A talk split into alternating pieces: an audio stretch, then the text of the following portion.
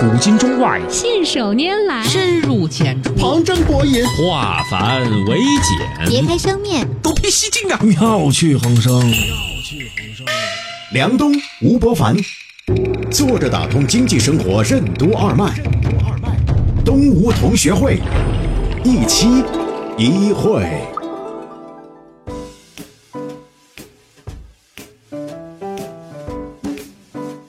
坐着打通经济生活任督二脉，大家好，欢迎收听今天的东吴同学会，我是小梁，对面是老吴，老吴你好。大家好，呃，过年期间的时候呢，有个朋友送了几套书给我，我收到了一套《古龙全集》，然后呢，那天晚上呢就很兴奋的看了其中的第一个故事啊，看完的时候呢，赫然发现一个事情，就是我在看这本书的时候，脑子里面是看三行四行以后呢，脑补了一段空白。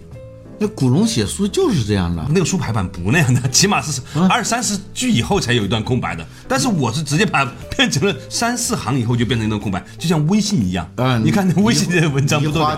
以前我看那古龙的出版商为了把那书搞厚啊，还是什么，那多卖点钱。嗯，基本上你远看像诗似的。就像诗集似的。这个最开始啊，还不是出版商，最开始是古龙。古龙他以前呢是在报纸上啊，嗯，每天都要把那个豆腐块填满。他有的时候写不满怎么办？那就一页句号，然后从第二行开始写。所以呢，这样的话呢，就显得好像很快就能够把那个填满。后来呢，这个风气呢就慢慢蔓延到了这个出版界，就是给他出书的时候也是尽量把行数做多。但是就算那样，也是大概。二三十行之后才会有一段空白。嗯，我读那个书排的也是这样排的，只是呢，我在读的过程中自己脑补了一种空白进去，就像在看微信一样。当我意识到我的脑子已经被微信体格式化的时候，我大呼一声：原来我已经不是那个读书的梁冬了。嗯，说的好像读你的头脑，你的头脑呢被。微信给格式化，然后你的头脑呢又继续对你所看到的一切格式化啊，就像我以前有一段时间老玩那个俄罗斯方块，看那个字儿啊，那本书啊，那个字儿是往下掉的，哦，那个一个字往下掉。对，长期接触一种东西，从内容就会变成模式。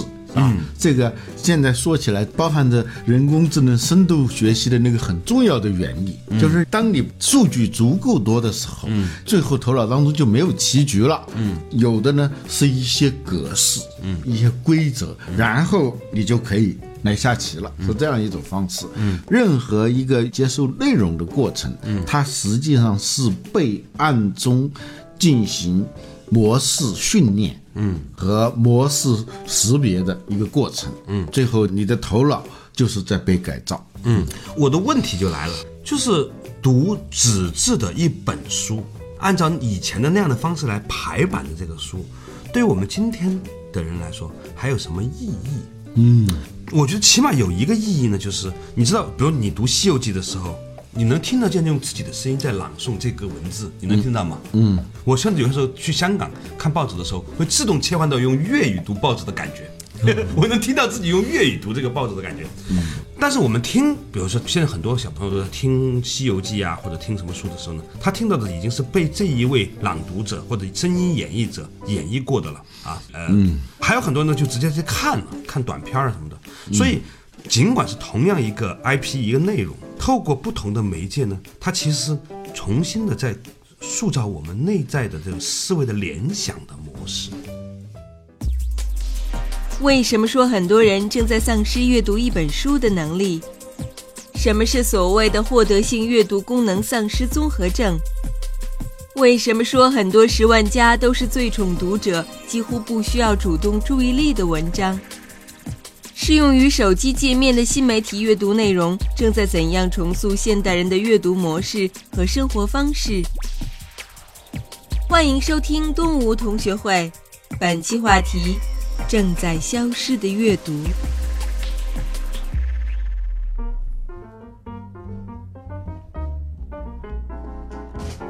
我们一直都在说。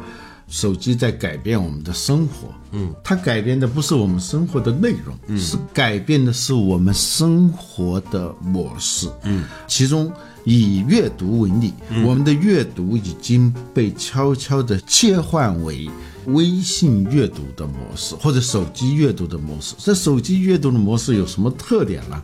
我刚看一篇文章，写的呢还很文学化，我跟你分享一下啊。他说有一天晚上，我放下手机，打开一本书，我给自己定了一次读完一章的任务。好远大的目标哦！这看上去很简单，但我却做不到。我的视力没有任何问题，没有被中风或者其他的疾病蒙上阴影。然而，老实说，我做不到能够持续的把一章读完。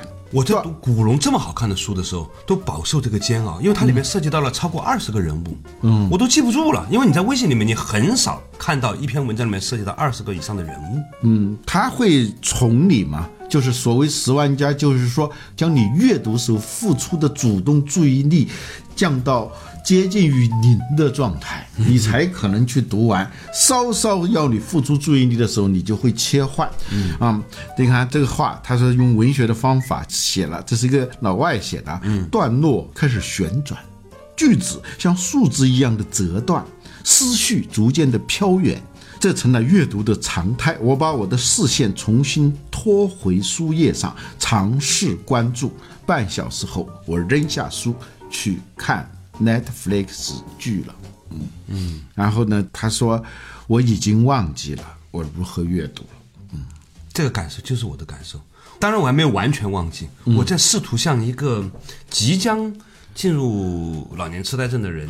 换回我曾经拥有过的某一些记忆。当我在阅读我最喜欢看的古龙的小说的时候，我仍然发现，嗯，阅读起来有某种隐隐的困难，就像一个孩子刚刚开始读长篇小说的时候带来的不适应。原来我已经开始远离那样一种读长篇小说的快乐了。嗯，他还是古龙，还不能算是看长篇。这我们装模作样的弄一个术语啊，这叫获得性阅读功能丧失。综合症，嗯嗯，请解释一下。首先呢，它不是天生的，是吧？嗯，获得性就是长期你在阅读，我们并没有停止阅读啊，我们只是停止了原来的那种阅读方式，我稍有技术含量的阅读方式，对，呃？然后你就获得了一种病。叫阅读能力丧失综合症，其实就是阅读障碍。嗯，请你对着话筒说，不要对着我说，我会被你洗脑的。嗯，前不久我在跟人分享那个有一本书啊，叫《心流》嘛，嗯，是做一个电视节目。那主持人问我说：“你最近有没有体验过心流？”我说：“还真体验过。”嗯。现在比较经常的体验到心流就是阅读，这个阅读啊，还不是白天的那种阅读啊。我以前就说过，书分两种，一种是属于白天的书，一种是属于夜晚的书。白天的书就是嘈杂环境下你还能够读进去，觉得有用的书。还有一种呢是。属于夜晚的书，你在白天你是读不进去的。嗯你甚至觉得完全没有耐心去读。但是呢，晚上特定的心境下，我说的晚上是古典的晚上，古老的晚上，就是各种跟电有关的设备很少的情况下，啊，顶多有电灯，是吧？作家徐迟他也是《瓦尔登湖》的译者嘛，他说《瓦尔登湖》就是属于夜晚的书啊，白天读的时候毫无感觉。晚上读这本书的感觉是语语惊人，字字闪光，沁我心脾，感我肺腑啊，就是那种我很理解那种状态。有时候就是在网上读了一本书，这种书呢，它不是特别难的书，嗯，就是它不是那种完全陌生的话题、陌生的写作风格，在某种程度，它有百分之七十到八十的你还是熟悉的。嗯，跟你的知识背景、跟你的习惯的写作方式，至少是衔接的。嗯，然后还有百分之二十到三十的内容和风格是对你形成某种挑战的。这种挑战有点像游戏里头的那种挑战，它是适度挑战。然后你通过这种努力，你能够战胜那种挑战。嗯。在这种状况下，你终于明白了他想说的一个很大的一个事儿，把它说清楚以后，而同时他能跟你某种已有的认知和体验进行对接的时候，那时候产生了一种汇通感，一种融合感。这个时候，我首先感觉到是宁静，而不是激动，或者说是一种宁静的激动，就是有一种突然掌握了某种东西，但是呢，又很沉静的、很沉稳的。那种获得感，嗯，而且它不是简单的把一个东西搁在你面前，它是经过你的这种努力啊，你跟他之间形成了某种理智上的摔跤，或者是思想上的 tango，嗯嗯，对，最后达到了就是踌躇满志的那种状态，那种沉静就是一种内心的井然有序，嗯，井然有序的状态是非常幸福的。我们内心经常是各种。杂草丛生啊，各种乱糟糟，而且你不知道乱在哪儿啊，就像一个长期不打扫的屋子，你进去以后没处下脚的那种感觉。所谓焦虑，其实就是内心长期缺乏收拾整理，而让你感觉到没处下脚的那种状态。所以阅读对于我自己来说，它是双重的，一个是获取知识。自我刷新自己的认知，同时它真的是一种不可替代的享受。嗯，这件事情挺爽的。阅读是我们现在能看到的最便宜而又最昂贵的一种娱乐方式。嗯，那我现在有的时候在想一件事情啊，这个尤其是读比较大部头的这种阅读，比较长篇一点的，涉及到很多人物比较晦涩的这个理论，它一层层的推理等等等等，这在。快速的碎片化的这个阅读时代呢，已经变成了一种越来越多人不曾拥有过的技能了，而且还有很多人呢是曾经拥有过呢，正在退化或者即将变得没有。好像在人类历史上，阅读也并不是一个与生俱来的嘛，它也是很短历史的东西吧。嗯，举个例子，长篇小说，嗯。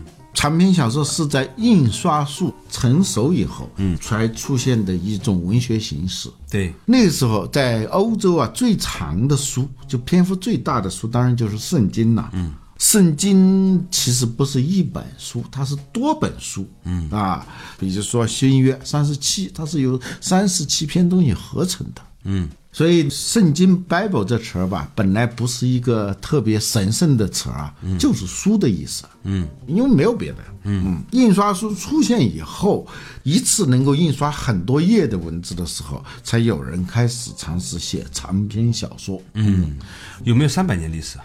四百年？也就三百多年嘛。嗯，一四五三年。印刷术出来，刚开始是用来印圣经啊，印一些其他的东西。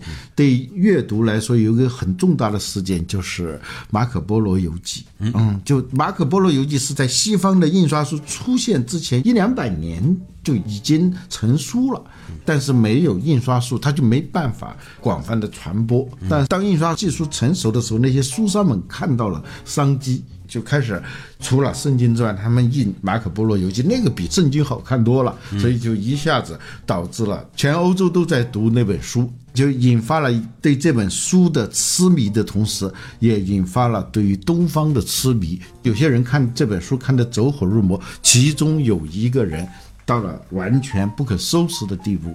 这个人叫哥伦布，他给自己取了个名字叫马可波罗二世，啊 然后他要到东方去啊，叫自己叫马伦布是吧？这件事情很有意思。我们阅读历史的目的，其中一个是获得某种的解放。当我们知道说，原来长篇小说这种文学形式，甚至是中篇小说这种文学形式呢，也不过是两三百年的时候，我们就突然会发现一个可能性，那就是阅读乃至于阅读带来的思维模式、内在的快乐等等这。一系列的副产品有可能曾经就没有过，将来也不一定有。当我意识到这一点的时候呢，有一种很复杂的情绪涌了上来。稍事休息，马上继续。作者：打通经济生活任督二脉东吴同学会。需要读者全部的注意力，为什么是纸质阅读有别于手机阅读的最大特点？阅读纸质书为什么能在培养耐力和专注力的同时，帮我们找回内心的节奏？为什么说生命本身就是节奏？保有阅读整本书的能力，在一切互联的时代，为什么尤其有意义？欢迎继续收听东吴同学会，本期话题：正在消失的阅读。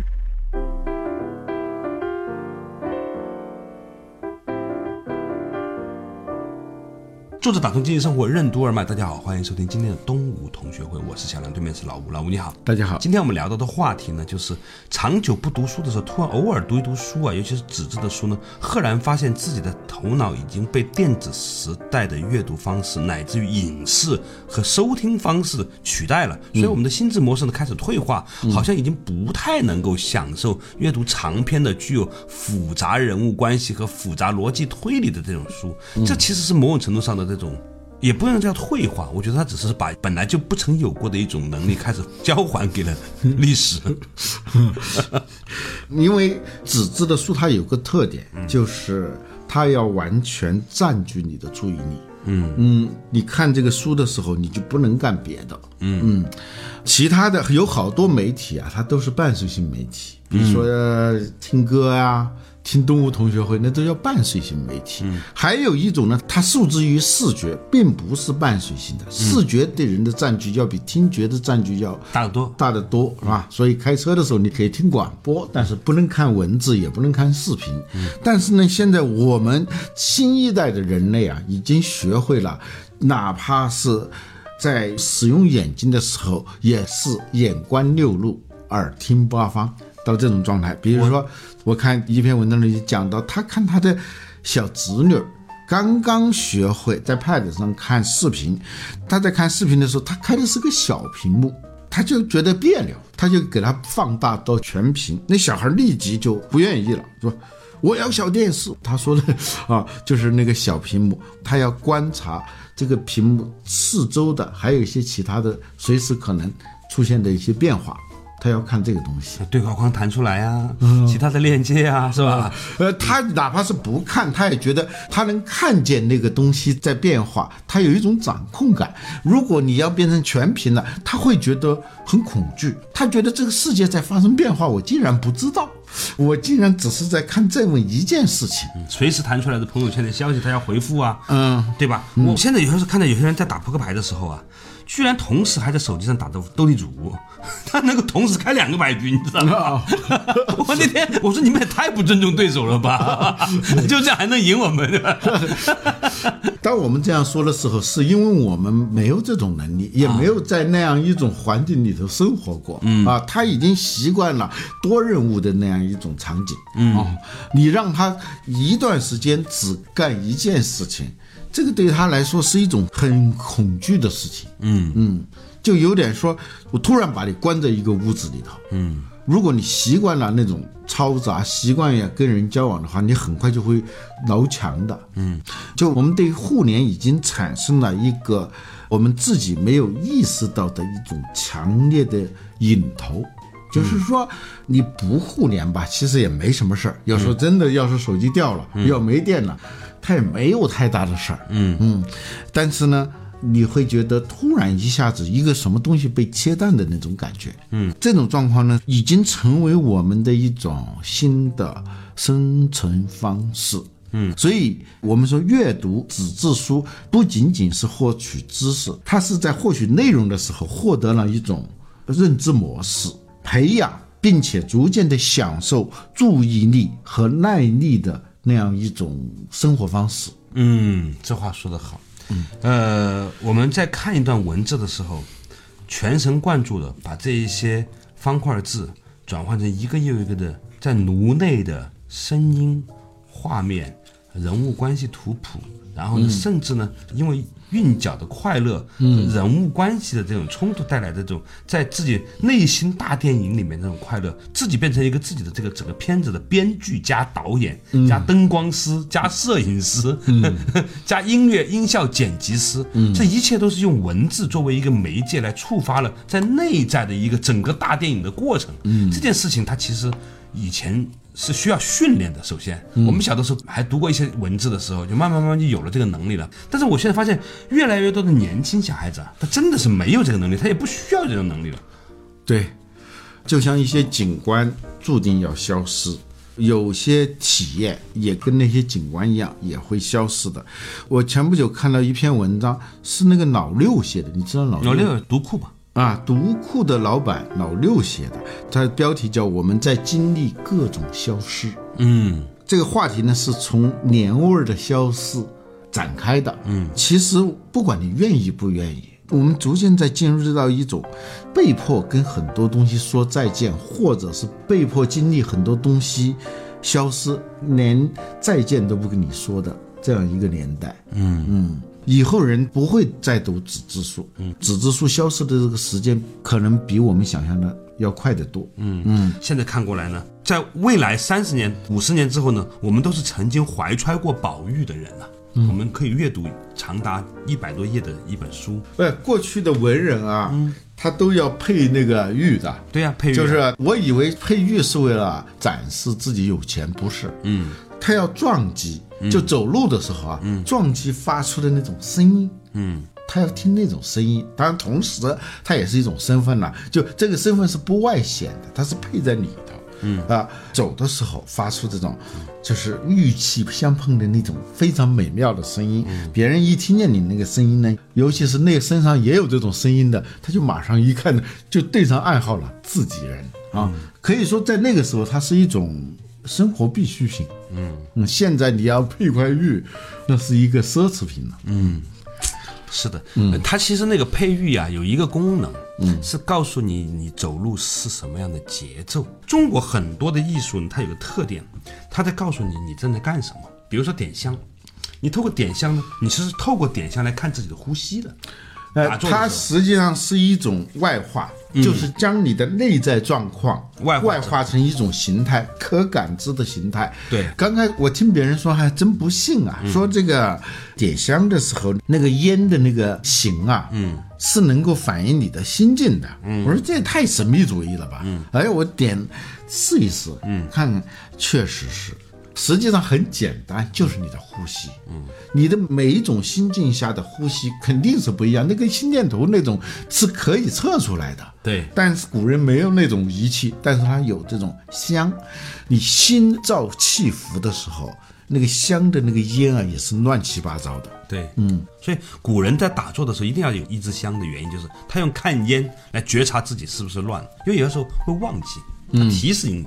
当然，这里头其实就是一个节奏问题。对，就是节奏是不能乱的。你，生命本身就是节奏。对，这就回到我们刚开始的话题：纸质的阅读和手机的阅读，它是两种非常不一样的阅读。原因是他们的节奏是不一样的。嗯，时间感是不一样的。嗯啊，我们以前讲到过木心的那首诗《从前慢》，啊，在西方也是啊，在西方的传统社会，标识时间的那些信号间隔是很长的。嗯，在西方最典型的就是早晨的教堂的钟声，嗯，然后是晚上晚祷的钟声，嗯，当然教堂还有那个钟，每到半点响一下。然后到整点的时候，是几点就响几下，它是这样一种从远处飘过来的这种钟声，这种时间度量方式是很慢的，但是呢，虽然慢，它是有节奏的。我们说阅读在塑造我们的生活方式，实际上是在塑造我们计时的方式。我们甚至已经不再是计时了，因为计时是。现在是什么时候了？我要干什么？这就要求你主动的采取行动，说我该干什么了。不是，现在已经不需要了。现在是这个个人终端，它随时以一种根本无法预期的、基本上没有节奏的方式，在给你下达任务，然后你进行回应。你回应的节奏是取决于他给你的节奏。当他没有节奏的时候，你的生活也是没有节奏的啊，就是没有节奏的生活，你的生活就很容易进入到一种混沌和无序，也就是井然有序的反面。所以难怪我长时间的阅读一本纸质书，尤其是在深夜，我感觉到的那种宁静的。激越，你知道吗？又很激越，就心里头其实是很激动的，但又很宁静。这个背后是井然有序，井然有序在背后其实是一种缓缓的节奏，觉得我的身体、我的心、内心跟整个世界之间是一种和谐的状态。嗯，我自己本科学的是电视哈，嗯，后来呢，最近几年大部分时间就做音频，有的时候也看书。我明显的感觉到呢，做电视的时候，同样一个内容，你是不能容忍长时间的在一个节奏里面的，你得很快的切换画面、声光电，你得造成很强烈的颜色对比来刺激人，好像呢，这就是电视的语言以及这个电视语言所塑造出来的我们的大脑的反应模式。嗯，其实手机的小的阅读是这样，电视是这样，电台里面啊，音频传过来是这样。甚至最近有些很成功的音频节目，他会把提问、解决问题，然后有一个什么样的场景格式化以后呢，让你觉得说不这样听，听长一点东西你都受不了，嗯，稍微长一点的包袱你都觉得不耐烦，嗯，哈，嗯，那更不要说长篇的阅读了。于是呢，大家就慢慢慢慢的，所有每个人的时间呢变得都非常的碎片化，而那一些能够宁静下来，超过一个小时到两个小时，沉浸在一个故事、一个序列里面，就变成了一种难能可贵的心智模式。也许它也会让这些拥有这种心智模式的人呢，变得很孤独。或者是很不入群，因为你会发现你跟别人之间总是显得慢很多拍一样的感觉。如果你要是把你的这种状态化成文字啊，那没有几个人愿意阅读的。对，因为你的那种内在的。舒缓的、隐性的节奏，别人是感受不到的，嗯，所以别人是没办法忍受你这种沉闷和无序的。实际上，你那才叫有序。反过来，那些没法忍受你的人，他的内心已经习惯了这种嘈杂的，好像内容很多，实际上是空无内容的那些喧哗和骚动。他就是各种各样的辣椒酱，就是他每天啊，吃的东西里头放了各种各样的老干妈啊，只要没有那个东西，你就会觉得很不爽。套用我们一句家乡的老话，就感觉到心里很不辣，嗯，就 就不舒服啊，心里很不辣。对，现在现在的很多的就所谓十万加的那些文章。它各种调料都要放全的，各种火候都要遵守的，它才能够弄出一道麻辣烫。嗯嗯，年轻的时候，我曾经花过时间去研究如何把一个内容做得更加麻辣烫。嗯，要有新三色，要有各种刺激的社会新闻，最后再加一点点小小的哲学的反思，等等等等。嗯，但是后来呢，我觉得这实际上是一种投机取巧的方式。在很大程度上来说，他放弃了对一个生命本身的节奏和趣味的了解，而我们在长期阅读的过程当中，本来曾经已经开始培养出这种能力的，如果因为我们好长时间不用而消失，的确是很可惜的一件事情。在节目结束之前呢，再次提醒大家，因为很多听我们这个节目的朋友呢，也曾经在年轻的时候也有过阅读的能力和习惯，这可能是你这辈子当中你所忽略的最重要的你的特异功能。尽量的不要让它消失掉，否则的时候，当你老的时候，给你一篇超过一千字的文字，你读不下去，这多少是一件人生的遗憾。记住，你曾经有这个能力。好了，感谢大家，值得拥有，你值得拥有。好，感谢大家收听今天的东吴同学会，我们下期仍然一期一会。